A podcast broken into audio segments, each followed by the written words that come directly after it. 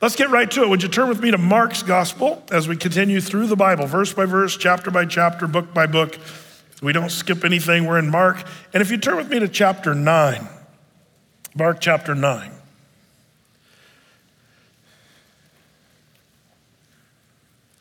As it is Father's Day, I'm going to take a text from our upcoming, you know, study through Mark. And, uh, and, uh, but I am going to, there's kind of a cool story about a father and it uh, gives us a chance to kind of tie in Father's Day. So we're going to do a kind of a, a, blend of through the Bible and Father's Day today. Um, if you had to say, what's the state of Father's Day? If we had to do like a State of the Union, only a State of the Fathers in America, how's things going? You know, it's, it's uh, tough. As a kid, I grew up watching fathers on TV. And back then, even though they weren't perfect, there was, there was some, some fathers that were kind of fun. And they were the ones who would give their kids wisdom and talk to them and take time with them. But then, you know, these guys got bashed. Uh, there, was a, there was a time where everybody was like, yeah, whatever. Beaver Cleaver's dead. Yeah, whatever. Or, uh, you know, the Andy Griffith thing. Or, and it's almost like we, we looked down on these guys and then we exchanged them um, for these guys. Um, and these became the fathers of another generation, you know. Uh, by the way, the guy in the middle there, Ty Burrell, was my best buddy in junior high. We hang out and we played football in high school together and uh, buddies. But I remember sharing the Lord with him. Even when we were kids, we were kids I talked to him about Jesus. But um, we, I'm still praying for Ty that he'll come to know the Lord. Um, but these guys are sort of the, the fathers of, a, of another generation. And it's pretty bad when an old episode of Andy Griffith's speaks more truth than some churches in America today. Um, you don't believe me? Well, like for example, here's Andy. Who's to say that the boy would be happier your way or mine? Why not let him decide? No, I'm afraid it don't work that way. You can't let a young'un decide for himself. He'll grab at the first flashy thing with shiny ribbons on it. Then when he finds out there's a hook in it, it's too late. Wrong ideas come packaged with so much glitter, it's hard to convince them that other things might be better in the long run. And all a parent can do is say, wait, trust me, and try to keep temptation away. Amen, brother. Preach it, Andy. Uh, you know, uh, but this idea, you know, um, our world, you know, uh, has really moved away from just good old fashioned wisdom and biblical common sense and truth and uh, now it's hard to find even that in some of our churches today. And um, I believe what we're seeing today is so um, actually um, coming from a source that's so dastardly and even demonic.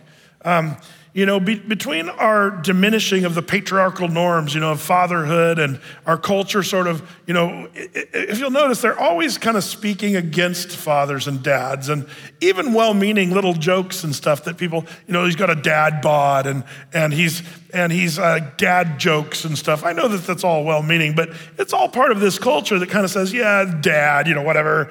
Um, but good dads seem to be harder and harder to find, um, it seems.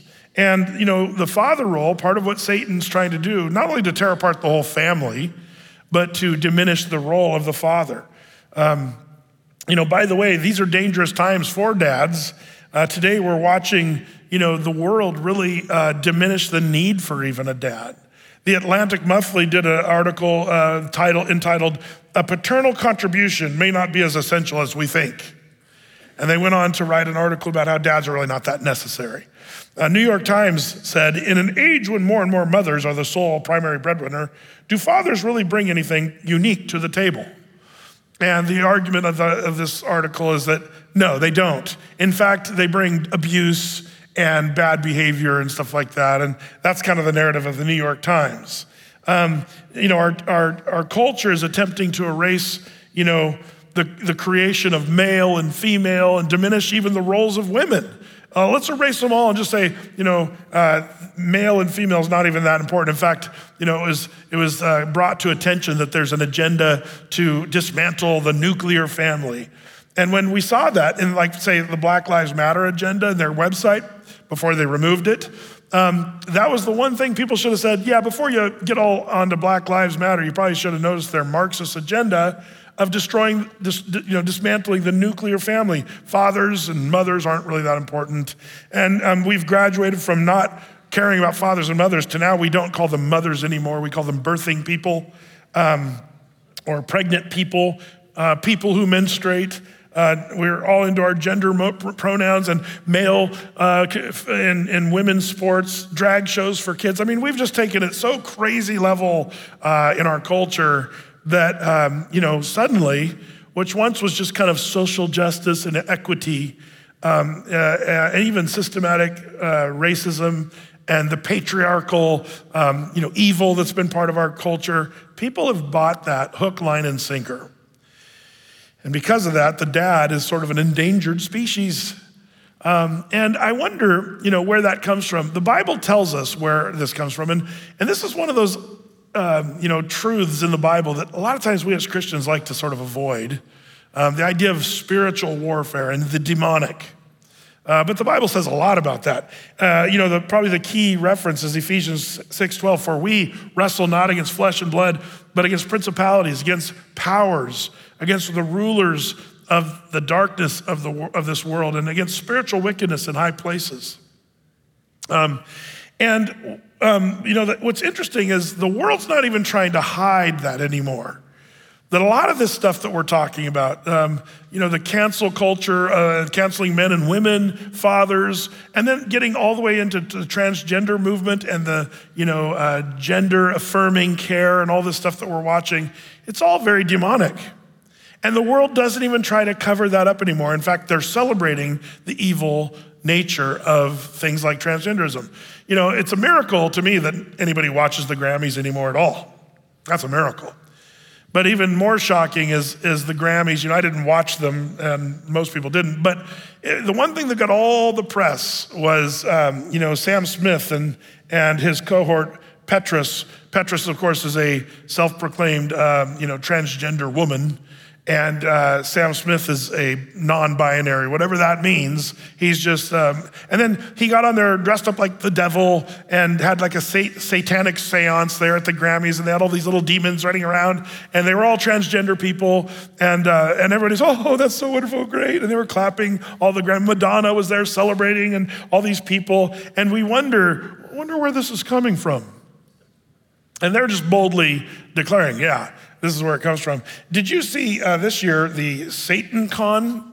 You say, what's Satan Con? Well, it's a convention, uh, Satan convention. Boston Satan Con goers shred Bible, pro cop flag during opening ritual while they're chanting Hail Satan. A group of Satanists cheered as two leaders opened SatanCon uh, in 2023 with a formal ceremony renouncing symbols of oppression by ripping up a Bible and also a thin blue line flag representing the police um, they said, We stand here today in defiance of their siege, you know, Bible people, and destroy their symbols of oppression, this uh, female leader told the crowd before ripping the pages out of the Bible.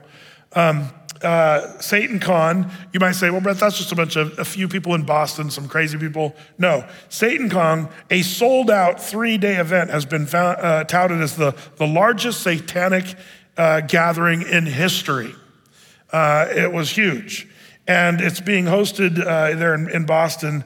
Um, and uh, if you wanted to contribute to or go to their classes and their sessions and what have you, they had the sessions like Sins of the Flesh, um, which uh, uh, subtitles Satanism and Self Pleasure, taught by Eric Sprankle, a sexuality studies professor at Minnesota State University. Or you could have gone to this one, Reclaiming the Trans Body, Atheistic Strategies for Self Determination and Empowerment, offered by Devi B. Dillard Wright, a transgender woman who serves as University of South Carolina Associate Professor of Philosophy. Um, and on and on it goes. And you know, a few years ago, we were all shocked when we, you know, heard New York Post article, Parents Slam School's Sick Satan Club for children as young as five and called it disgusting.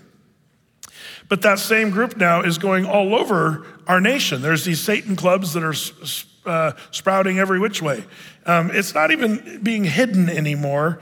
And they're coming for our children, our kids, to a whole new level, at the same time diminishing the role of the father and uh, diminishing dads and what have you. And we wonder, uh, what's the state of fatherhood in America? Well, I'm going to say the state of the fatherhood is not good. Um, and I believe dads need to maybe take a hard look at what we're doing and what we're not doing. Did you know that Satan wants to rip us off, rip our families off, and rip our children off?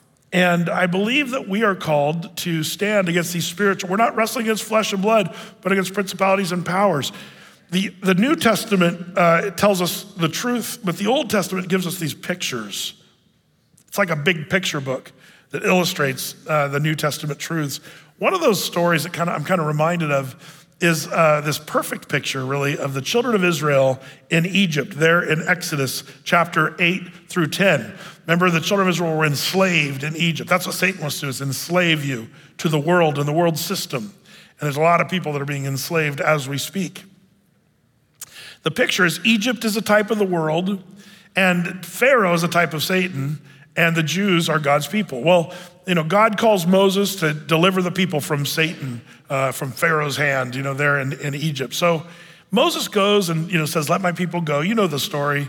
But Satan doesn't want you to leave Egypt. It doesn't want us to leave the world. It's like Pharaoh doesn't want them to leave Egypt. So God starts sending all the plagues, and eventually the flies come, the plague of flies. And that's the one where Pharaoh calls for Moses and Aaron. They say, okay, we got to get rid of these flies. So, so he says, tell you what, Mo, we'll make you a deal.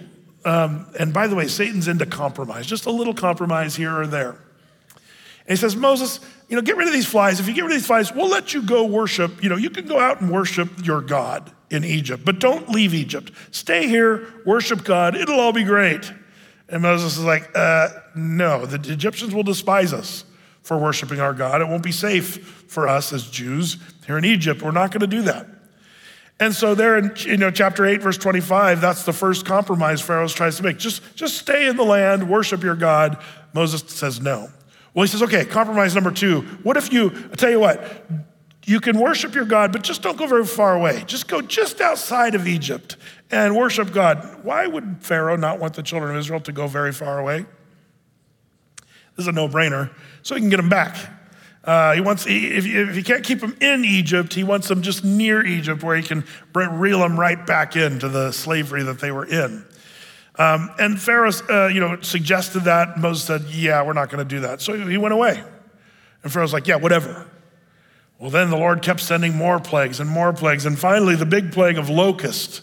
Um, I think we have a hard time understanding how completely destructive these plagues were for the Egyptians. You know, the most powerful nation in the world and the advisors come during the plague of locusts to, to Pharaoh and says, this plague has destroyed our nation. Make a deal with Moses. And so Pharaoh calls in Moses and Aaron and says, oh, okay, okay, okay. okay. Uh, I'll tell you what, we'll, we'll let you go. You can go and leave Egypt once and for all. Only, does anybody remember what this compromise, the third compromise? Leave your kids behind. You got to leave your kids behind. You can go and be free, leave your kids behind. You say, Brett, what society what people group would actually do such a thing? The answer the United States of America. As we hand our kids, you know, smartphones with the whole world at their fingertips of horrifyingly evil content screen time, and we just keep feeding our kids screen time, not really knowing what the agendas are of the shows they're watching, and wondering why our kids are thinking differently and wrongly about things. Um, just sending our kids off to public schools where, where there's not really in, in, any indication of an education, just an indoctrination that's going on that's happening in our public schools. Now, I always have to say, because I, I really do mean this, if you are a Christian teacher in a public school, you are at the front lines and we are praying for you. You are in a difficult spot.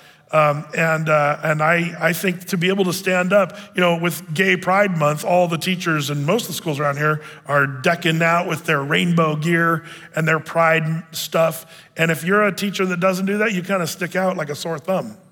And they will either quietly think of you as a homophobe, bigot, hater, which is totally made up.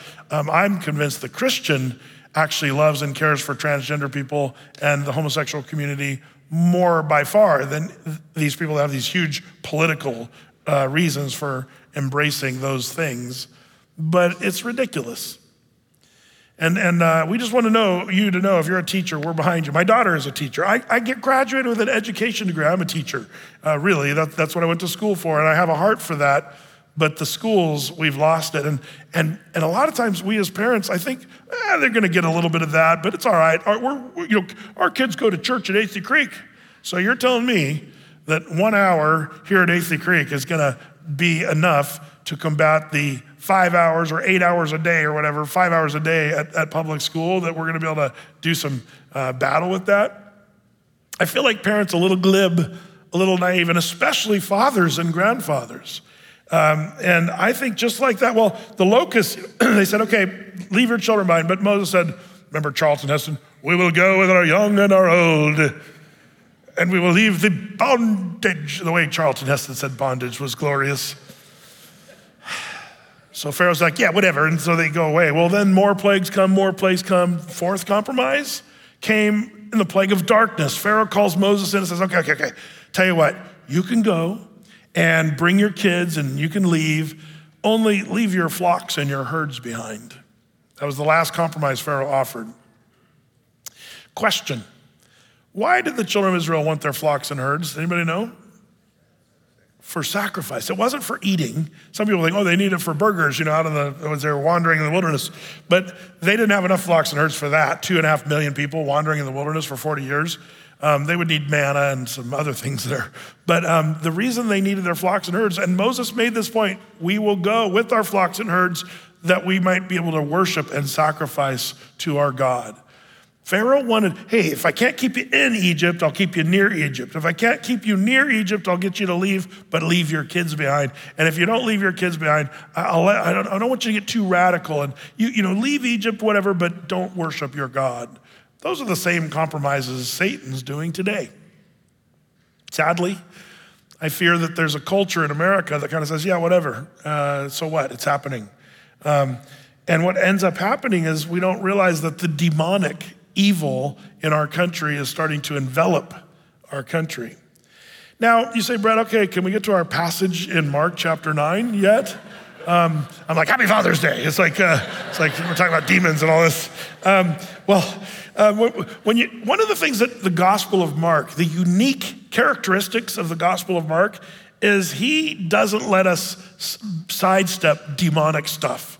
The other gospels kind of once in a, you get a little awkward mention of a demon possessed person here and there, but in, when we come to these passages, we're not. A lot of times, I think we as you know westernized Christian Americans, we don't really know what to do with these demon passages and what happens there. Uh, but Mark doesn't let us get away with that, you know, just to sweep it under the rug. Mark makes us deal with the power and the presence of Satan and his demons. Uh, let me go through a quick review. Remember chapter one? We saw Jesus preaching his first sermon there in Capernaum. And as he's preaching, some demon possessed guy comes up and starts shrieking and saying, Leave us alone, Jesus of Nazareth. What have we to do with you? You know, and Jesus has to deal with this demon possessed guy in, in uh, Mark chapter one. In chapter three, when Jesus is just walking down the street, demons would run up and fall down. Uh, you know, possessed people would fall down and say, You are the Son of Man, you know, uh, and they'd start shrieking stuff, and Jesus shut their mouths. Uh, this happened like lots, it says, lots of times. In chapter five, Jesus cast out thousands of demons in one guy there at Gadara. Remember, he said, We are legion. Um, and by the way, I, I, I, think it's interesting that in, when you hear demons talk in the Bible through people, they use different pronouns than we use. I'm just saying, you can just check it out. Um, uh, uh they're, like, you know, uh, we are legion for we are many, you know, kind of thing. Um, uh, chapter six, Jesus uh, sent out the disciples to do two things. He said, I want you to go out two by two to preach the gospel and to what? What was the second assignment? Cast out demons. That was their assignment. Again, we, we as Christians today, we're like, oh, Jesus sent them two by two to go preach the gospel. And we, we don't want to, oh, and the cast the demon part out too. Um, chapter seven, on Wednesday night, we saw Jesus approached by the Syrophoenician woman who had a daughter who had, uh, as she said, uh, was, uh, you know, had a devil kind of thing. Um, Mark doesn't let us get by without dealing with the demonic, and it's all throughout here. And now in chapter nine, we have another such story. Question Why was there so much demonic stuff going on here in the Bible when we don't necessarily see the same level of demonic activity today? Now, if you've been around for a while and you've been living in Portland for a while, you might be starting to recognize some demonic things going on. Uh, and, you know, all you have to do is go downtown And one of the links, by the way, the Bible makes with um, drugs is demonic activity. I, I know this all sounds kind of heebie jeebie, and trust me, I'm not a, normally a conspiracy theory heebie jeebie guy, but I do believe the Bible makes that connection. When it talks about demon, demonic things, it often uses the word pharmakeia, which is also the word we use for pharmacy or drugs. And if you've been around people who've been using heavy drugs for lots of years who are not saved, you can see a demonic influence that's there. And it's, it's, it's destructive, it's self destructive, even physically.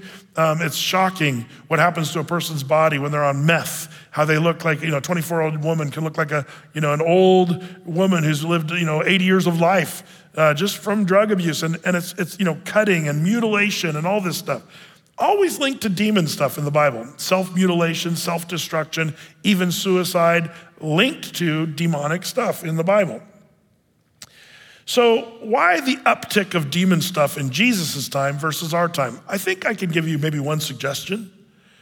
If you're Satan and you're trying to doom the world and cause evil around and do your destructive stuff, and you find out that God sends his son to save the world from sin, what do you do? Well, you probably throw everything you've got at that situation. Um, I, am not surprised that everywhere Jesus walked, demons were throwing themselves down, saying, hey, You're the Son of Man, and, and Jesus has to stifle them. We shouldn't be shocked when God becomes a man, and we shouldn't be shocked where demons are everywhere in Galilee at that time. You're like, Man, there's so many demons at that time. Now, does it stand to reason that if there were a lot of demons around, as the Bible, especially the Gospel of Mark, shows, when Jesus came on his first coming, Will we start to see an uptick of demon work when Jesus gets close to his second coming? Well, as it turns out, the second coming of Christ, the Bible tells us about the precursors to that, the tribulation period, Revelation 6 through 19, and we see a massive uptick of demonic stuff. If you read Revelation 6 or 9, it gets kind of crazy, like almost, um, you know, uh, movie level demon stuff in the tribulation. Remember in the tribulation period, the, the earth's going to open up and all these demonic frog like creatures come zipping out of the earth. Do you guys remember what those frog likes are going to be yelling to, to the nations of the world? Anybody? One person listened last time we talked about this. Go to Megiddo. That's what these frog like demons say. Go to Megiddo. Go to Megiddo. Go to Megiddo. Right? You're making that up. Nope. Read your Bible. These, these demon like entities come out of the ground. Where, where did these demons come from? Well, there was demons that were particularly evil in the days of Genesis and the Noah story in Genesis 6, if you remember. And the Lord locked them into a special holding place, the Bible says, only to be released one final time during the tribulation period. And these demons will come out and, and it'll cause the nations to go to Harmageddon, the valley of Megiddo. Um, and that's where the last battle is going to be fought. These are going to be real demonic entities directing the nations. That's going to be in the tribulation. Now, I believe we're going to be taken up to be with the Lord before all that happens. But isn't it interesting that demonic entities seem to uptick during the time of Christ, and I wonder if that's what we're seeing today. With all the craziness, people go, Oh, this is so weird. And I can't believe people believe this stuff about men competing with women. I can't believe this transgender thing and gender affirming care is so widely accepted. How is that possible? And the answer demonic influence. It's, it's not wrestling against flesh and blood. That makes no sense. It's principalities, powers, spiritual wickedness. And that's where we come to our text. And we see how a father deals with this. And there's much to learn, much to glean in the days we're living from this story. Let's pick it up. Mark chapter 9, verse 14. And when he came to his disciples, he saw a great multitude about them and scribes questioning with them. And straightway, all the people, when they beheld him, were greatly amazed and running to him, saluted him. And he asked the scribes, What question ye with them? Now, pause for a second. What's going on? Well, you got to remember the early part of this chapter, Jesus and three of his disciples, Peter, James, and John, they come down Mount Hermon, where the Mount of Transfiguration story took place. Remember Moses, Elijah, Jesus transfigured. They come down the mountain. What do they come to? Well, that's where we pick this up. They're coming down the mountain and they see the other nine disciples. They're sort of contending with the scribes. Now, the scribes were the intellectual academia bunch of the group. And it seemed like there was a hubbub, a stir, almost like a miniature riot going on here. And the disciples were talking, and the scribes were talking, and the crowd was kind of freaking. It'd be a little bit like maybe if you could picture in downtown Portland, Antifa meeting up with Proud Boys, uh, and, uh, and you go, that's kind of what Jesus comes down to, uh, sort of a skirmish. Um, so, why the skirmish? Well, there's something that happened that caused a stir. Um, and what is that? Jesus goes to the scribes, hey, why are you contending with my disciples? You'll see it says there in the King James, what, what question ye with them? But um, your margin says, or among yourselves. There's, there's like a theological sort of debate going on here. Now, by the way, when people don't know what to do as Christians, I notice they defer oftentimes to theological debate. Uh, they'll stand around and argue theology. One thing you never see Jesus do, interestingly enough, he's never standing around arguing theology.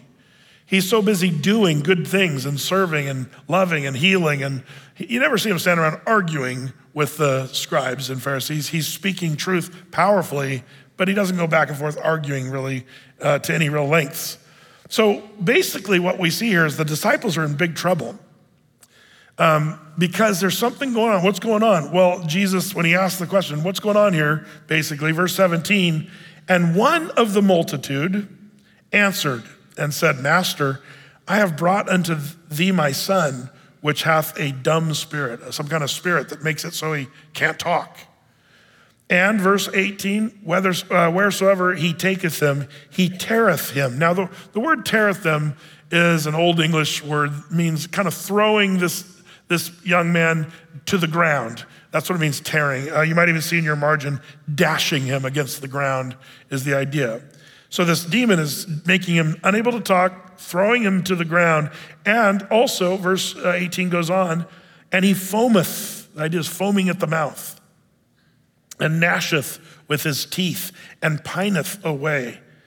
And I spake to thy disciples that they should cast him out, and they could not.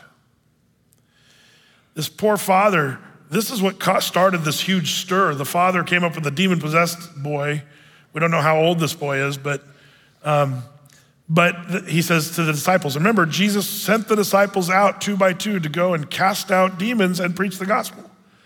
But the disciples couldn't do it. And because of that, they find themselves sort of in a controversial pickle with the multitudes freaking and the scribes questioning, and the disciples, they're just kind of scratching their heads, not knowing what to do. And Jesus comes to the scene, and then the guys, the, the, the kid's dad comes in. Well, here's what happened. I brought my, my son, and, and uh, they couldn't do anything. Have you ever felt like that where maybe these disciples, I can relate, by the way, to the disciples here, because there are times in ministry where I really, really want to help someone who's going through really tough things, whether they're really depressed man, your heart goes out to someone who's dealing with depression. And so you pray for them and you share with them, you know, encouraging scripture. Um, but there's times where it's just to no avail. And you just kind of think, oh, Lord, help this person. And, and um, you, you know, but you cannot. Like that's what it says. The disciples are trying, but they cannot. But when we can't do anything, that's when we start arguing theology. That's what the disciples end up doing. Um, now, one thing that's important to know because we like to see the power of God move in us and through us. And the Lord does that from time to time, and the disciples even knew that from time to time, the Lord doing miracles through them. But does that always happen? Well, that's the thing. Most of the time, it doesn't. That's an interesting thing. Um, let me ask you a question. Who was the greatest man ever born among women according to Jesus? John the Baptist. That's an interesting declaration that Jesus made. Now, if John the Baptist was the greatest man ever born among men, what were the great things that he did? Well, let me ask you a second question. How many miracles did John the Baptist do? Zero.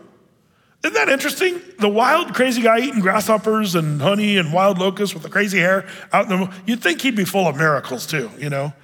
But he didn't do a miracle. In fact, John 10, 41 and 42, the people said, uh, you know, the, the, about John the Baptist, many resorted to Jesus, and they said, John did no miracle, but all the things that John spake of this man, Jesus, were true. And many believed on him there. The greatest man ever born among women, he wasn't a miracle guy. He was the guy who was pointing people to Jesus. Every time Jesus would come by, John the Baptist would say, Behold the Lamb of God that takes away the sins of the world. John the Baptist was all about pointing people to Jesus. And that's the secret, I think. In this story, finally, this man comes to Jesus. The disciples couldn't help him, and the multitudes had nothing to do other than cause more mayhem. But Jesus comes into the scene. And we pick it up again in verse 19. And Jesus, he answered him and said, O faithless generation, how long shall I be with you? How long shall I suffer you to bring him unto me? Uh, how long shall I suffer you? Bring him unto me. And they brought him unto him. And when he saw him, straightway the Spirit tear him. Again, that means throwing down. And when he fell down to the ground and wallowed foaming. Now, pause right here for a second. Um, the scene's getting kind of worse. You got the crowd freaking, the disciples, oh, we don't know what to do. And the father saying, I brought my son, and he's wailing and thrashing. And now they bring him to Jesus, and he flops down in front of Jesus, and now he's flopping around, foaming at the mouth. Is this a dramatic situation? What do you do when you're in this situation? Do you just like immediately jump in? One thing that Jesus is very amazing about is he's always seemed to be very calm, very patient. He's never, you know, racing around and freaking out like everybody else. It's funny because if you watch the movies, you think that, oh, when you deal with demons, man, you got to shriek and yell and vibrate and jump up and down and gyrate and, you know, I command you, ah, do all this stuff and they're screaming heads and green vomit spewing and you're like, uh, in the name of Jesus, ah. you're like, like that's what people do. Uh, but you don't see that really in the Bible. You do see the demonic kind of flipping out, um, but you never see the person who's going to deliver through the power of God uh, flipping out. What is Jesus going to do? He's going to stay very calm. But what he does is a little bit shocking, and it causes me to scratch my head a little bit and say, wait a minute, what's he doing? So the dad brings the son, he's flopping around and foaming at the mouth, and Jesus, well, look what it says here. Um, Jesus, verse 21, Jesus asked his father, he turns to the father of this kid and says, How long is it ago since this came to him? And he said, Of a child. That's in the Greek, it's uh, since he was a toddler, basically. Now, does this make you wonder why does Jesus ask this question? It seems so inappropriate. If I didn't know better, I'd say that's kind of inappropriate. But I know Jesus doesn't do anything inappropriate, so that makes me ask the question what in the world is Jesus doing here? It'd be like if you and a buddy were walking down the street and all of a sudden a truck runs over your friend and they're there laying bleeding on the ground and the paramedics come and you say oh here's my friend and they say um, uh, does your friend have any allergies? Um, is, does your father have any history of pancreatic cancer? Um, you're like hello they're dying. You've got to do something right now. Like like in some ways it's almost like that. Jesus turns to the father and says how long is this um, question? Do you think jesus knew how long that had been? I think so so, why would Jesus ask the question? And now, this is something that helps when you become more and more familiar with the way Jesus moved and ministered. Uh, even in the Gospel of Mark, you and I have been seeing Jesus. He always pauses at these weird times, weird to us. He pauses and sort of changes things and does weird stuff. Like, remember, remember the woman with the issue of blood we studied a few weeks ago? Um, she touches his garment and she's healed. He could have just moved on, but he stops the whole crowd and says, Wait, somebody touched me.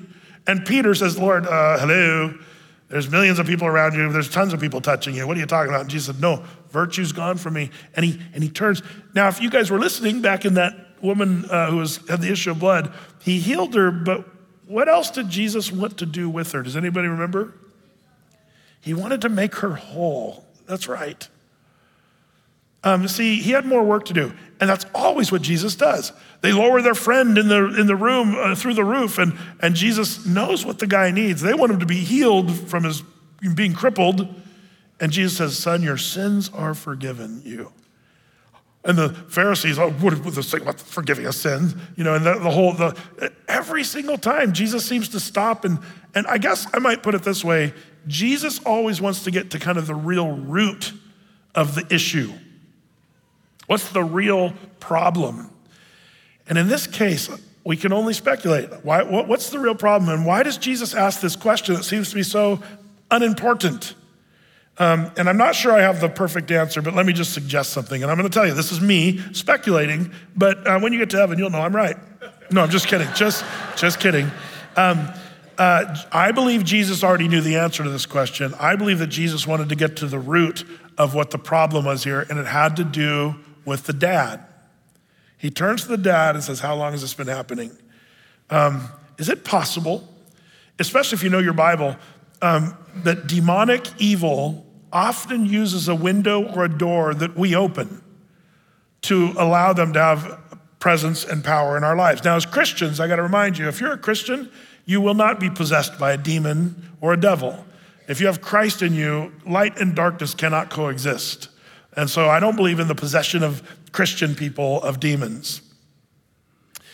Um, I believe in oppression uh, by demons and you know temptation and all kinds of other things, but not possession. But in this case, this, this, this young boy is possessed. How does that happen? And um, could it be that Jesus saying, when did this start? And the dad have to say it started when he was a toddler. And the question might be, if you would, uh, let me just kind of extrapolate future. Um, Dad, you know, what, what websites were you clicking on? What drugs were you, you know, uh, partaking in? What, what, what things were you allowing in your house that were dark and evil that allowed the, the door of, of your home to be open to this kind of evil? See, I, I wonder if Jesus was giving this father a chance to understand the root of the problem, had probably something to do with him being a father. Um, that's why Jesus asked the question. Otherwise, it makes no sense why Jesus would care about how long uh, this happened. And he already knew how long it was anyway, so what's the point? I wonder if Jesus is getting to the root of the problem and, and trying to uh, figure it out. Could, could it be that this father had allowed evil in? Boy, in, in this world, there's so many ways to let evil into your lives. You know, um, throughout history, drugs have done that, alcohol have done that. But one of the greatest things that we might bring up uh, and, and appropriate for our day is sexual promiscuity. Paganism throughout history always included perverted sexual behavior. It's very, very linked. Um, when, you, when you would go, you know, in the ancient cities in the first century, you could go to the temples of Zeus and Diana and you can worship those gods and goddesses. Diana was this multi breasted goddess that was this huge stone goddess, or little gods they had too. Um, like, you know, there in Ephesus, that was their whole thing. They had these goddesses of Diana, and they would worship sexuality. And you know, one thing you have to do when you see all this stuff about gender fluidity and sexuality, we're sexualizing children today. Do you understand? This is nothing new. This is old sexual paganism just reinvented in modern days in vernacular. And little do parents know when they're putting their kids in front of a, you know, drag queen show or whatever, they're opening a window of demonic evil into their family, into their lives. And these parents uh, don't even have a clue what they're doing. I don't know what this father did, but I think that's why Jesus perhaps turned to him and said, You know, when did this first start happening, Pops? Now, the dad explained it was he taught her, but then the dad explains even how bad it really is. Check it out, it gets even worse. There it says um, in verse 22, and oft times the dad says, It, the demon, hath cast him, the child, into the fire and into the waters to destroy him. But if thou canst do anything, have compassion on us and help us. Why does the father say this? Uh, could he already know Jesus is on to whatever flaw or failure he had as a father that opened the door for this evil? And the father says, Yeah, but my son, um, you know, y- you and I say, Well, demons throw him in the fire. But, you know, to a normal person that doesn't really know how to diagnose this, they'd say, This kid is suicidal. He throws himself into a fire to destroy him, the kid. He throws himself into the water to drown. We would say, Oh, that's just a suicidal person. But do you understand? Suicide is demonic. Um, one of the things you see in the Bible is the, the demons are always trying to cut, wound, hurt, and destroy the person that's, that's possessed. We always see that. Could that be, you know, here we, we, are wondering why we're, you know, we're cramming sexuality down children's throats and we're cramming transgenderism and gender fluidity and gender affirm, affirming care. We're cramming that down everybody's throats. Meanwhile, who are the most suicidal people statistically in the world right now? Anybody? The transgender community. Everybody knows this. 40% is the highest suicide rate of any people group in the world, and it's the transgender community. And we're wondering, I wonder why that's happening. It's demonic, it's evil. Did you know the National Institute of Public Health? Um, suicide is the leading cause of death among young people, certain age groups, particularly in the United States. Rates of youth suicide deaths are, were rising before coronavirus, and then they spiked after coronavirus, and it's continuing to spike. Um, the pandemic impacted this public health crisis, but in a new study uh, supported by the National Institute of Mental Health, research examined, researchers examined national youth suicide trends and characteristics in the United States before and during the COVID pandemic, but to no real avail. They, they haven't really figured out why such things are happening. Why are American kids more suicidal by far than ever? Meanwhile, our educational system is pumping demonic evil into our kids' brains, and we scratch our heads and wonder what's going on. We've been duped and we've become stupid. Verse 23 goes on, and Jesus said unto him, If you can believe, all things are possible to him that believes. Wow. Jesus says to the Father, the Father says, Oh, please have compassion on, have compassion on him, you know, on us. I wonder why the dad said, Have compassion on us. Was it because he knew that somehow he was a part of the whole demonic thing? Have compassion on us. And, and you know, he says, and help us. And Jesus says, if you canst believe. Now Jesus is giving this man a chance to demonstrate faith. Now, if you're this man, what would you be thinking? I know what I'd be thinking. I'd be thinking, oh, yeah, yeah. Uh, what do I say here? I believe, I believe. But in my heart, I'd be going, hmm, but I don't know if I have enough faith. And I, I don't even know. I'm doubting. Like, you know that wrestling that goes on in your heart and mind? But you hear that because the guy even says it. Check it out. I love verse 24. And straightway the father of the child cried out and said with tears, Lord, I believe. Help thou mine unbelief. Do you kind of sense the struggle there? Yeah, yeah, yeah, I believe, but help my unbelief. And he says this with tears, desperate tears, this poor dad with his demonic possessed son. Verse 25, when Jesus saw that the people came running together, the idea is the multitude's getting more up into a tizzy. All this mayhem's happening. The crowd's still up in a tizzy, the kid's still foaming at the mouth, and the dad and Jesus are having this conversation about faith. And then Jesus turns to the kid, and here's where it gets heavy. He turns, um, when Jesus saw that the people came running together, he rebuked the foul spirit, saying unto him, Thou dumb and deaf spirit, I charge thee come out of him and enter no more into him. Boy, we could do a study of that alone. Implication spirits can come out of a person, but also go back into a person. In fact, the Bible teaches, if you know your Bible, um, if a spirit comes out and you don't deal with it rightly, the spirit can come back in worse than it did before. Um, there's, there's like an exponential problem there, then. But Jesus very soundly rebukes uh, the dumb spirit. I charge thee, come out of him and enter no more in him. Verse 26 And the Spirit cried and rent him sore, throws him to the ground again, and came out of him, and he was as one dead, insomuch that many said, He's dead. Can you imagine that? All the people, the stir, the craziness, the kids foaming, all of a sudden Jesus commands the spirit to come out, and all of a sudden the kid's thrown to the ground, and he's just lifeless there, laying there. And the people are like, oh, I think he's dead. Now everybody's silent. The, mo- the mood has changed to kind of this heavy, is he dead? But then the beautiful picture, verse 27 But Jesus took him by the hand and lifted him up, and he arose. This is the answer. It's the answer there in a crazy situation, it's the answer today for our crazy situation. Um, Jesus is the answer. Oh, I love this. You know, um, Jesus took him by the hand and lifted up. Mom and dad, whose hands are our children in? Are we bringing our children to Christ? Not just, you know, to Sunday school once a week, uh, church or whatever. I'm talking about literally making Jesus a real part of life every day, all day. You know, are your kids in the hands of the educators in public school or the hands of Jesus Christ? Whose hands? Because, you know, the world's going to pull your kids down in this gross, sinful, demonic world but Jesus is there to lift us up. I, I, believe Jesus is the fulfillment of Psalm 40, verses 1 through 3. I waited patiently for the Lord, and he inclined unto me and heard my cry.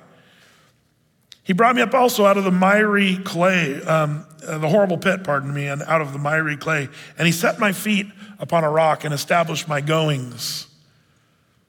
He hath put a new song in my mouth, even praise unto our God. Many shall see it and fear and shall trust in the Lord. Jesus is the one who pulls us up and pulls our kids up. And that's why we, especially on Father's Day, you see, let me just say this. I, think that moms and grandmas have a natural proclivity to uh, love and care for their children and be desperate. But dads, if we're not careful, we can become very passive and I believe in this culture that tries to put down patriarchal ways and strong men that stand and say, like Joshua, you know, as for me and my house, we will serve Lord. Oh, that's so misogynistic. The world diminishes what men are created by God to be and do. And there's a lot of men who, frankly, just kind of cowered. Okay, if nobody wants to hear from us, I guess we'll just mouse in the corner and uh, let mom train the kids and do the family devos and, you know, hope Junior turns out okay and all this stuff. No, dads, on Father's Day, this might be a good day for us to kind of reevaluate and say, How am I doing? Am I one of these dads? Am I more of an Al Bundy dad? Or am I more of a Jesus centered, God fearing, strong man who's a man of faith? You see, I, I'm, I'm sad to see what this world's become, but you know, the answer is right here. In fact, you say, well, Brett, that's great. Jesus is hand and Jesus is the one, but the Father and the disciples, they were kind of helpless. That's the way I feel sometimes. But let me give you just two more verses, then we'll get ready to wrap it up. Two more verses in the story. Verse 28. After Jesus lifts up this kid and heals him and he rises up. Verse 28. And when he was come into the house, his disciples asked him privately, Why could not we cast him out? And Jesus said unto them, This kind can come forth by nothing but by prayer and fasting. Interesting, some of your versions don't say fasting. That's the one time I think maybe I should have gone with the uh, New Living or uh, New International because I'm not a huge fasting fan. I like just prayer. Well, which one is it, Brett? Because your NIV, your New Living, your New American Standard Bible omit the word fasting. It's just this one comes out by prayer. Um, here's what's going on there, by the way. There's controversy in this Mark's passage. Mark's passage doesn't, in all the manuscripts, contain the word fasting. But you say, uh, well, uh, Brett, are you making an argument that word fasting shouldn't be there? Um, well, if anyone could, I would. But you're just trying to not fast. Oh, exactly. No, I'm just kidding. No, um, but here's what we do know other passages in other gospels include the word fasting here. So we do know they're linked together. Um, but I do think it's interesting. Mark leaves the fasting part out, technically. Um, and it makes you wonder what the point is. Well, first of all, let's talk about prayer itself. Prayer is powerful, brothers. The prayer of a, a godly man is so important. Well, what about us women? I th- again, I think women tend to pray more than men. I, I think that's a natural way things go. And I, I, I do wonder if the most powerful prayer on the planet is grandma prayers. I do believe that to a degree. But is there a difference between men prayers and women prayers? I'm not sure, but the Bible does say stuff that's pretty, like almost like a splash of cold water on men once in a while. Like Paul jumps out and, and uh, kind of yells at us guys and says, I would that men pray everywhere, lifting up holy hands. Why does Paul make such a big deal out of that? Because men don't naturally just pray. It's funny how we think of lifting hands only in the context, well, when we're at church singing songs, we lift our hands and sing praise. Um, the Bible says, let men pray everywhere, lifting up holy hands. The Bible even makes a big deal out of the fervent prayer of a righteous man. What is the, it says, the fervent prayer of a righteous man does what? Anybody remember? Availeth much. What is that King James language? It means it's really, really good. There's great benefit to a, a, a fervent prayer. By the way, what does a fervent prayer look like? Well, that's where the fasting part comes in. There's something about fasting that sort of adds to the fervor level in a prayer life. It's one thing to pray, but when you're fasting and praying, it takes it up a notch, saying, Lord, I want to have a fervent heart to seek your face and to pray. And if there was ever a time since I've been alive If there was ever a time that our kids and our families need fervent prayers from righteous men, it's today. The war on our children, the war on our families, it's so active and so obvious. The demonic thing, they're not even trying to hide it anymore. And a lot of guys are saying, God bless America. Get your guns and get your, you know, Cheerios, save them in case there's times of trouble. And ah, yeah, that, whatever. But listen, what you need to do is a fervent prayer for your kids and your family and realize we wrestle not against flesh and blood, but against principalities and powers. The weapons of our warfare, the Bible says, are not carnal or physical, but spiritual to the tearing down of strongholds. The enemy is trying to get strongholds in your families. And guess what? We as fathers, we have the privilege to tear down those strongholds through the weapon of prayer. And if we're not doing that, it's our own fault. We have ourselves to blame when we see our kids being sucked in to transgenderism to drug addiction, to the you know, Pride Month and celebrating because everybody else is doing the same. And we wonder, what, what didn't I teach them differently? Oh, it's a spiritual battle. And, and I believe it's something we should take great care and consideration for.